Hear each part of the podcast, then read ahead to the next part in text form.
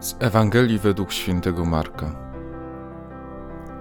Jezus udał się w okolice Tyru i Sydonu. Wstąpił do pewnego domu i chciał, żeby nikt o tym nie wiedział, lecz nie mógł pozostać w ukryciu.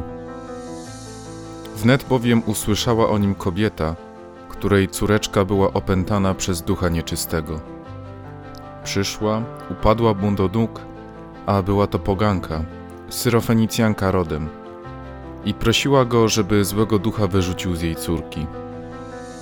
Odrzekł jej: pozwól wpierw nasycić się dzieciom, bo niedobrze jest wziąć chleb dzieciom i rzucić psom. Ona mu odparła: tak, panie, lecz i szczenięta pod stołem jadają z okruszyn dzieci. On jej rzekł: przez wzgląd na te słowa idź, zły duch opuścił twoją córkę. Gdy wróciła do domu, zastała dziecko leżące na łóżku, a zły duch wyszedł.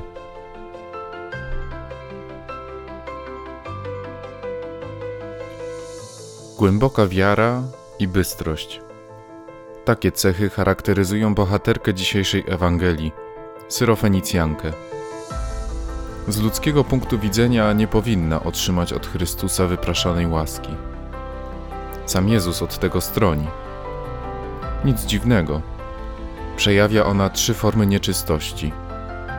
Jest poganką, kobietą, a wreszcie matką opętanego dziecka.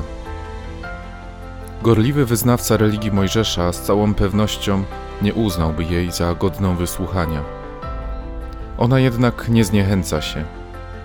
Jej wiara i bystrość pozwala uznać siebie i wszystkich pogan za psy, za szczenięta, czyli za niegodnych łaski Bożej, a jednocześnie zobaczyć w Jezusie tego, który okazuje swoją miłość wszystkim, bez wyjątku.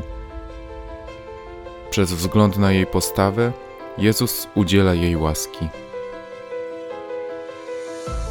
Patrząc na zachowanie Syrofenicjanki, starajmy się naśladować to, czym ujęła Jezusa, a więc głęboką wiarę w Jego moc, nawet w jej najmniejszy okruch.